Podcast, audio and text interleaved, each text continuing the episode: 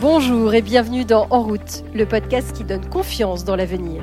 Je suis Valérie Mass, cofondatrice de WeNow, une green tech spécialiste de l'innovation climatique. En route, c'est une conversation avec une personnalité qui fait bouger les lignes.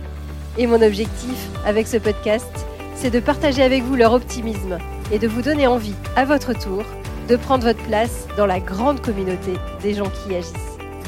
Aujourd'hui, j'ai le plaisir de recevoir Maxime de Rostolan, un entrepreneur écologiste et militant. Il a lancé de nombreux projets, notamment dans les domaines de l'agroécologie et de la permaculture, comme Bluebees, un site de financement participatif de projets agricoles éco-responsables, ou encore Ferme d'avenir, qui œuvre pour la transition agricole en accompagnant la création de nouvelles fermes. En 2019, il lance La Bascule, un lobby citoyen qui accélère la transition démocratique, écologique et sociale. Et l'an dernier, il a publié son livre En avant, dans lequel il avance quelques pistes pour faire de la lucidité écologique et de l'action politique les fondements d'une société désirable et durable. Avec Maxime, nous allons parler des racines de son engagement, de son expérience dans Ferme d'avenir, de la nécessité de tous agir contre le dérèglement climatique. Vous êtes prêts à changer votre vision du monde? Alors, en route Bonjour Maxime Bonjour. Merci beaucoup d'avoir accepté cette interview. Euh, alors j'avais une première question. Vous avez euh, un parcours assez étonnant. Est-ce que le développement durable, vous êtes tombé dedans quand vous étiez petit? Euh, Je ne sais pas exactement comment je suis arrivé à, graviter dans ce monde-là. Il y a plein de faisceaux convergents qui m'y amenait, qui m'aiguillait vers là, qui me canalisait. Ma mère était directrice développement durable de Lexmark en 2004. C'était des imprimantes. Elle a même créé le poste qu'elle avait euh, coutume de, qualifier de vocation à disparaître. Elle dit si jamais le développement durable fonctionne, a priori notre poste il disparaît dans quelques années parce qu'on aura fait le job et ce sera fini. C'était une vision un peu euh, optimiste de la chose, mais euh, mais donc voilà, il y a quelques éléments familiaux qui font que je, je me suis euh, penché sur ces questions d'écologie. Et, en fait, il y a aussi une question de voyage. J'ai pas mal voyagé étant jeune. Et dès que j'ai eu 18 ans, la première chose que j'ai fait, c'est de passer mon permis et de m'acheter un combi Volkswagen pour voyager avec. Et c'est vrai que le voyage permet quand même d'éveiller et de façonner la sensibilité à ces questions-là. Et alors, vous avez beaucoup œuvré dans l'agroécologie, euh, quasiment depuis le début. Vous vous interrogez euh, sur cette notion de euh, d'agriculture proche de la nature. Est-ce que vous pouvez expliquer comment vous en êtes arrivé, par exemple, à fonder Ferme d'avenir? Moi, j'ai commencé, donc j'ai fait un, un, tour du monde sur le thème de l'eau à l'issue de mes études. Donc, j'ai voyagé deux ans en camion pour aller à la rencontre des problèmes locaux. Euh, de l'eau et, euh, et, en rentrant, j'ai euh, décidé de travailler dans, dans l'éducation à l'environnement et au développement durable. Et donc j'ai rejoint Louis Albert de Breuil, qui est connu pour être le, le prince jardinier, euh, et qui est propriétaire de la maison Dérol, donc une maison euh, qui était connue pour les, planches pédagogiques qu'il y avait dans les salles de classe pendant des générations d'écoliers.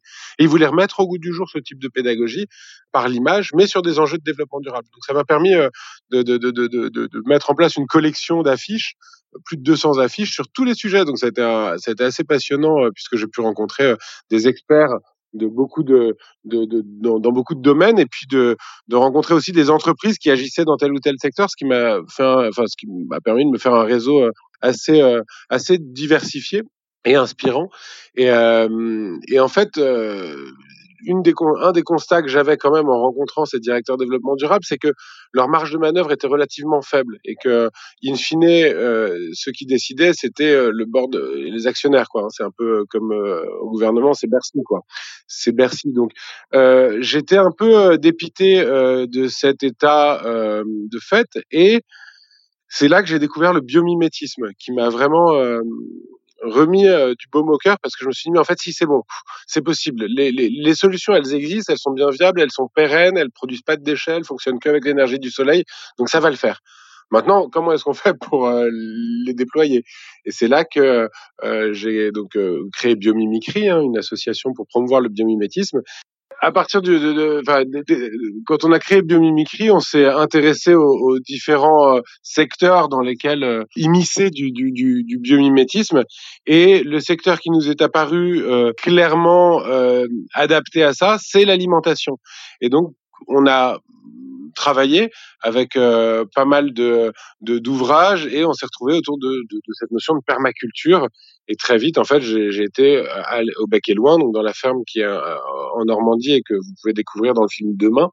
Et là, ça a été un gros électrochoc. Je me suis dit, mais bien sûr, ça fonctionne, euh, c'est beau, c'est luxuriant, il y a plus à manger, ça crée plus d'emplois, ça ça, ça, ça, ça, produit pas de déchets, ça les consomme. Enfin, c'était tout parfait. Je me suis dit, mais comment est-ce qu'on fait pour transformer la Beauce en bec et loin?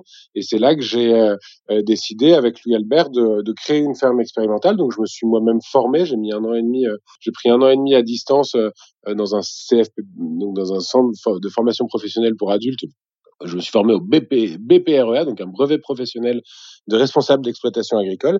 Et en 2013, j'ai quitté Paris avec ma femme et mes enfants et, euh, et je, suis, je, suis, venu euh, m'installer en Touraine pour créer cette ferme expérimentale qui a été un peu le, le, le, le, le top départ de Ferme d'Avenir.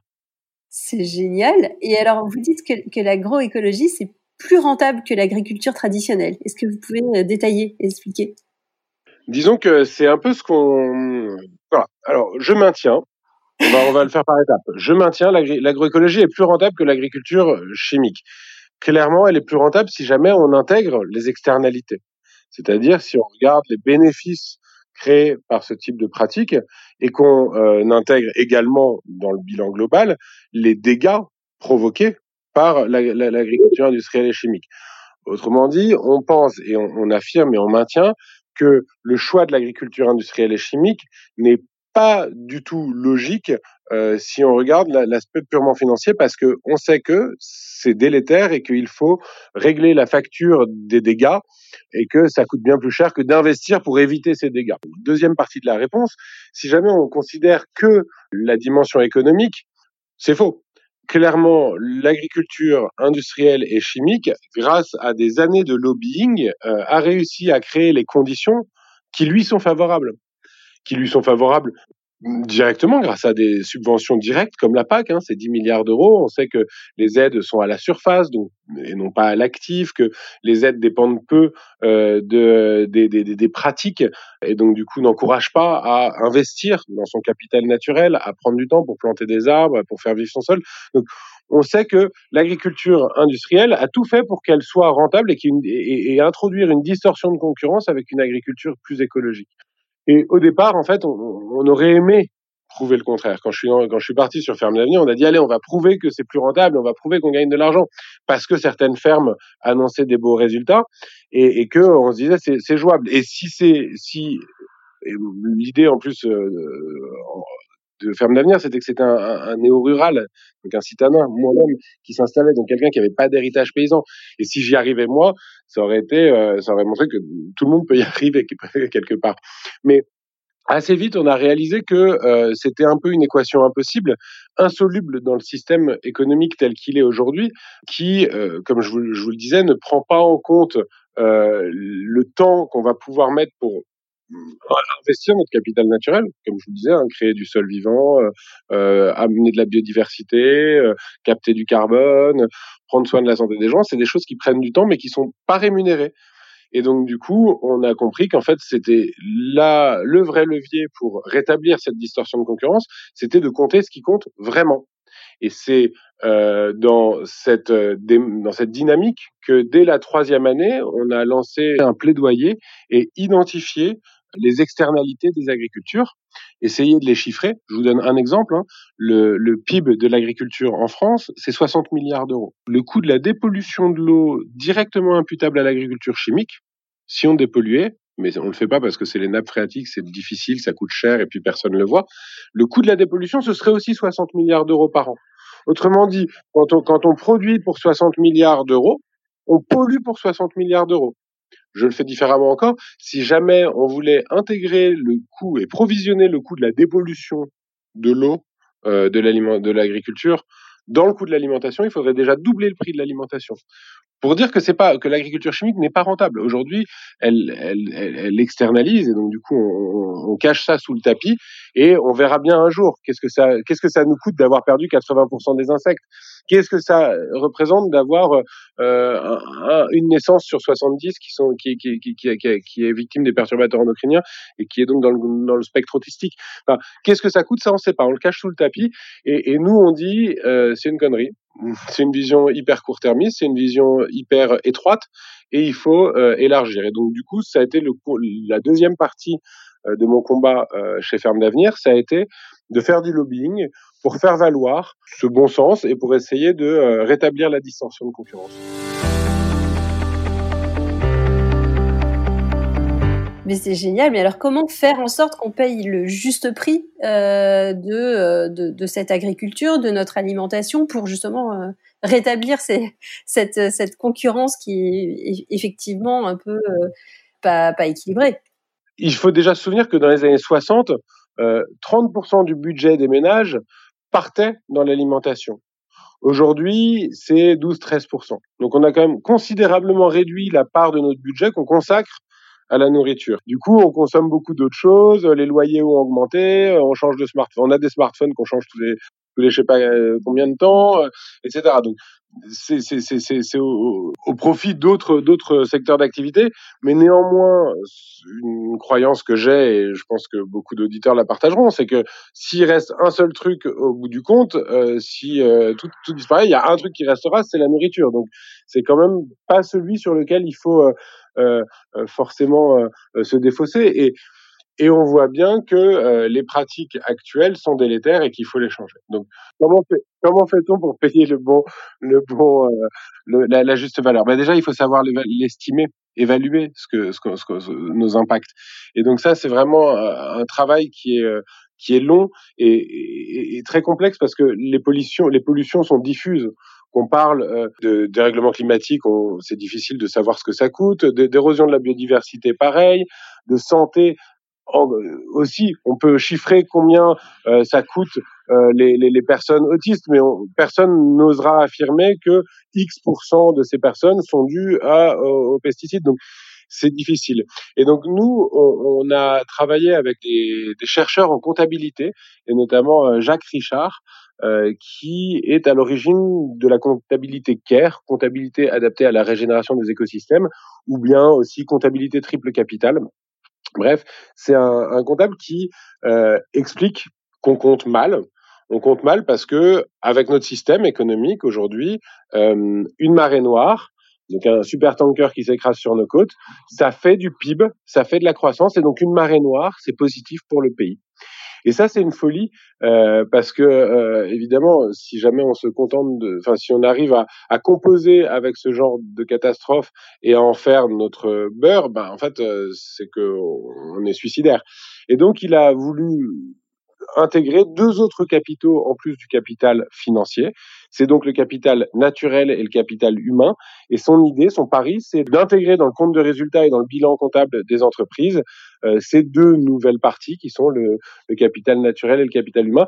Et pourquoi pas, et ça c'est mon rêve à moi, indexer les impôts des entreprises sur cette comptabilité intégrale. J'ai la chance de, de, de, participer au comité de transition alimentaire de Carrefour. Donc je, je, deux, deux, trois fois par an, on se réunit autour de Alexandre Montpart et euh, quand on a parlé de la comptabilité en triple capital, quand j'en ai parlé, que j'ai amené le sujet, ils ont décidé de le creuser et ils ont maintenant un, un, un doctorant qui euh, regarde sur certains euh, étals euh, et qui essaye de faire une comptabilité en triple capital comparée sur des produits similaires mais produits de manière différente. Par exemple, un kilo de carottes conventionnelles, on va dire, en fait, il va coûter peut-être, je dis n'importe quoi, 40 centimes, 50 centimes d'euros.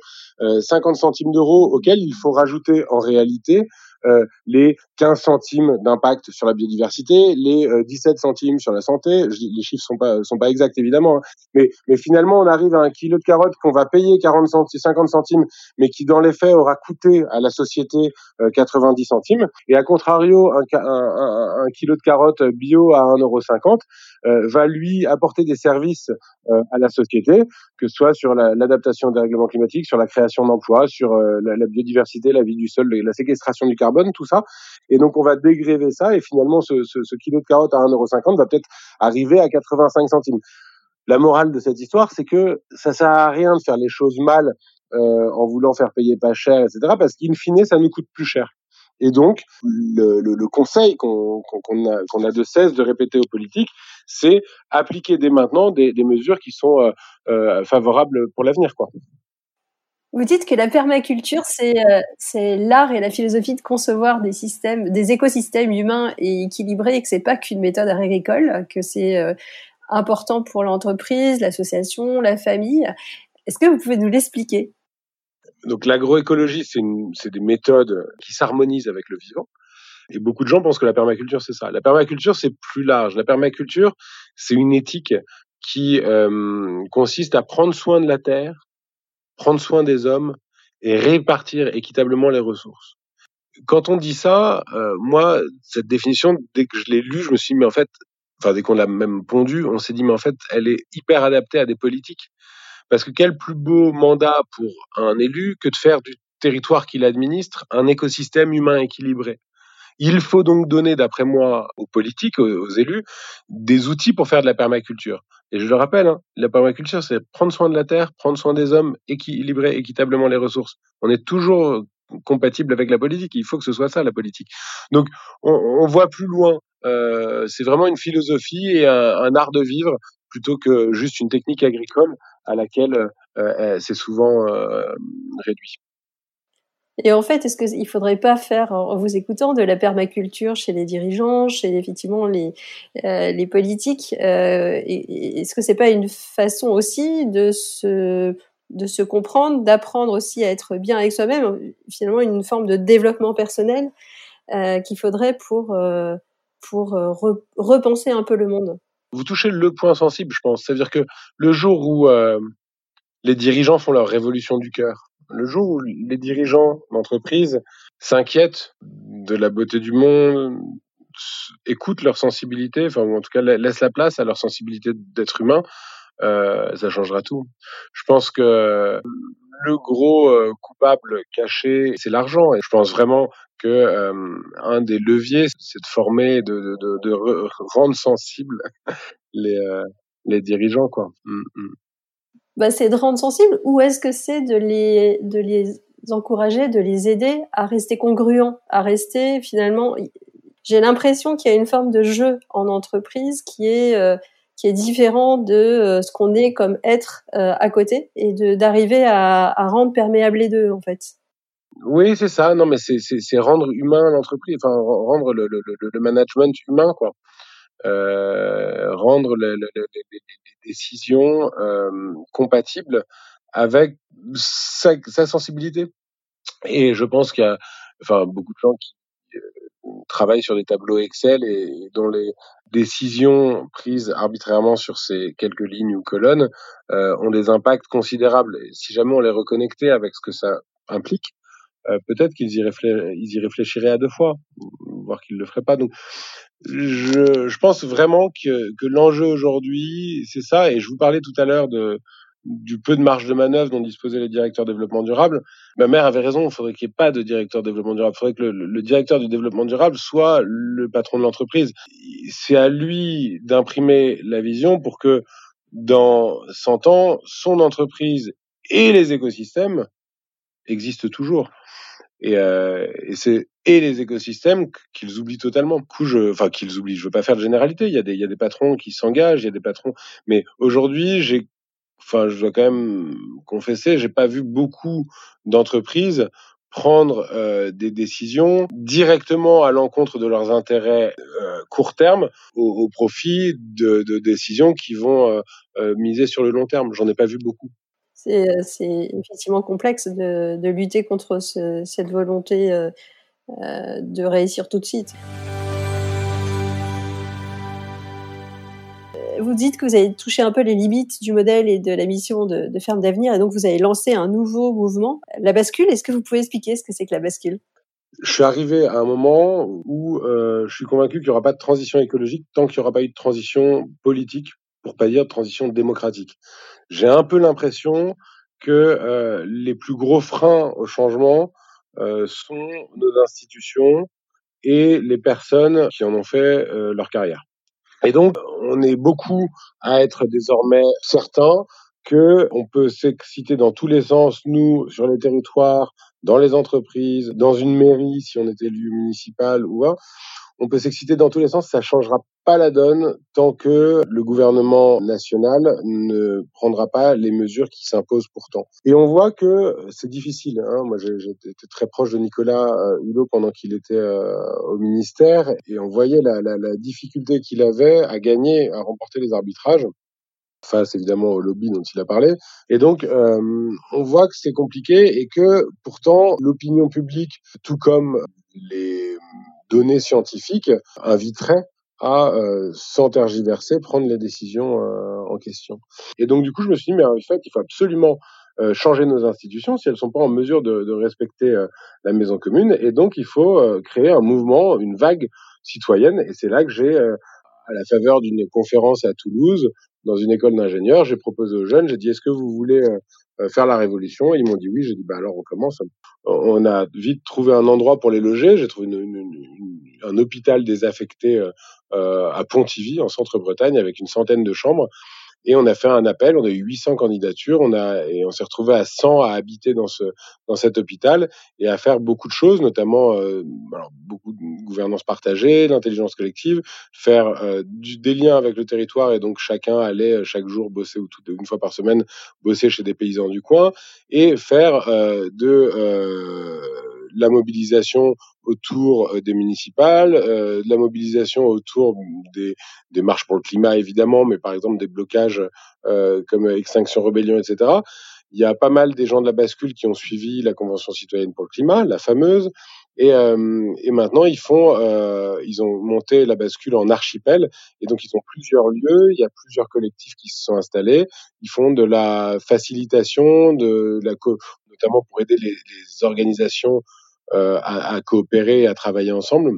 Donc ils font beaucoup de choses. Et donc c'est un mouvement qui est assez informel, euh, mais euh, et assez euh, protéiforme, mais qui euh, qui cristallise une envie de de s'impliquer dans le changement de monde et de donner de son temps pour des des choses qui en valent la peine, quoi. Génial, on arrive au bout de notre interview. J'ai coutume de terminer avec euh, trois quatre questions euh, très rapides. Est-ce qu'il y a des personnes qui vous ont inspiré, aidé sur votre chemin? Pierre Rabhi, euh, le découvrir jeune, c'est pas idiot. Euh, ensuite, euh, j'ai à, la fin de mon tour du monde rencontré Louis Albert de Breuil, qui est quand même une personne assez exceptionnelle, formidable, qui voilà, qui a une, forme d'humanité rare et pareil une audace et voilà pas peur, quoi, même pas peur. J'avais j'avais écrit un bouquin qui s'appelait On a 20 ans pour changer le monde. J'hésitais entre On a 20 ans pour changer le monde et même pas peur. Et voilà, même pas peur, c'est un peu, euh, c'est un truc qui me va bien et, que Louis Albert avait. J'ai ensuite rencontré euh, euh, un François Lemarchand, qui est donc le fondateur de Nature et Découverte et qui lui m'a permis, euh, en tant qu'entrepreneur, euh, d'avancer de, de, sur un projet, notamment Bluebees, hein, qui est une plateforme de financement participatif, et évidemment, quand on découvre, enfin quand on quand on devient proche d'un Nicolas Hulot, euh, c'est voilà, c'est juste euh, c'est juste du pain béni pour pour se pour, pour, pour, se conforter dans ses dans son chemin et, et se muscler quoi. Donc euh, donc oui, beaucoup de beaucoup de gens, beaucoup de gens. Un Xavier Mathias qui est un qui est un maraîcher. enfin voilà, il, plein de gens variés quoi. Des artistes aussi que j'ai eu la chance de rencontrer. un Manu Chao. voilà, c'est des gens qui qui ponctue, euh, qui ponctue euh, sa construction mentale et, euh, et, et, qui aide à forger les convictions et à se dire que qu'on peut toujours aller plus loin, quoi. Et eux, ils vont, quoi. Quel serait le conseil que vous donneriez à quelqu'un qui a envie euh, de faire bouger un peu les lignes et qui sait pas comment s'y prendre? Bah, je sais pas, tirer la, tirer la pelote, quoi. Tirer, enfin, prendre un fil et le tirer, quoi. On, on voit, on, on, on, sait où sont les limites du fonctionnement de notre société quand on pour s'y intéresser un petit peu, on sait c'est l'exploitation du vivant, c'est les inégalités, c'est le court terme, c'est l'argent. Et donc à partir de, à partir du moment où on sait ça, euh, après il faut euh, trouver avec sa sensibilité euh, ce qui ce qui nous intéresse le plus. C'est pour certains ça va être la solidarité, pour d'autres ça va être nettoyer euh, les plages euh, du plastique qui, qui s'y accumule, pour d'autres ça va être aider les gens à mieux consommer. Bah, chacun peut avoir son fil et, ce qu'il faut c'est y aller et, ne jamais prendre non pour une réponse parce qu'en fait, on sait que la pelote qu'on tire, elle doit être tirée. Souvent, moi, ce que j'ai l'habitude de me dire, c'est je sais que dans dix ans, ce que je suis en train de faire, ce sera sinon la norme, au moins commun. Donc il faut que quelqu'un le fasse. Et pour l'instant, je suis, euh, on est peu à le faire. Ben, je continue parce que il faut que dans dix ans, ce soit prêt, quoi. Donc il faut que chaque chaque citoyen euh, porte sur ses épaules le problème du dérèglement climatique comme s'il ne dépendait que de lui. C'est lourd, hein, euh, et il faut pour pouvoir assumer ça être optimiste, hein, ça veut dire avoir la niaque. Et c'est pour ça que mon bouquin qui s'appelle En avant, euh, le, le, le sous-titre, c'est l'optimisme pour Cap, parce que je pense que en soi, adopter une posture optimiste est déjà un défi. Il faut être lucide sur les, les, enjeux, sur le contexte, sur les, sur, sur voilà, sur ce qui se passe, et il faut y croire. Donc du coup, c'est c'est vraiment compliqué, et je pense que en tirant une pelote, c'est le meilleur. Se raccrocher à une pelote, c'est le, le, la, la, la, la, plus grande certitude de savoir qu'on a la ligne de vie, quoi. Et on sait ce, qu'on, ce vers quoi on va. Et dernière question, est-ce que qui est-ce que vous aimeriez entendre au micro de ce podcast? J'aimerais bien qu'on entende des gens qui sont euh, des gens euh, pas pas forcément euh, engagé. Mais vous, je sais pas si vous vous souvenez, Fred Vargas avait fait un texte magnifique et, et je trouve dommage que je trouve dommage que des, euh, des, des, littéraires, un Amin Malouf qui a écrit sur le dérèglement du monde ou le naufrage des civilisations, c'est des gens qu'on lit dans leurs bouquins, mais euh, mais que j'aimerais bien qu'on mette à nu un peu. Vous voyez, euh, des littéraires quoi. Un très très grand merci Maxime, c'était super. Merci Valérie. Merci Maxime. Si cet épisode vous a inspiré, n'hésitez pas à le partager sur les réseaux sociaux ou à lui attribuer 5 étoiles sur votre plateforme de podcast préférée. C'est comme cela que le plus grand nombre pourra le découvrir. Et qui sait, vous serez peut-être à l'origine d'une nouvelle vocation? Vous pouvez retrouver aussi tous les autres épisodes sur notre site web www.wenow.com.